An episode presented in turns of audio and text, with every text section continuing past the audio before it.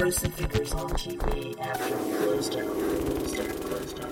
What I felt was that people watch television not for the scheduled broadcasting entirely, but for the kind of pleasure they get from the, the cost of life across the screen, which is kind of that evil thing that I. And that brings with it some kind of idea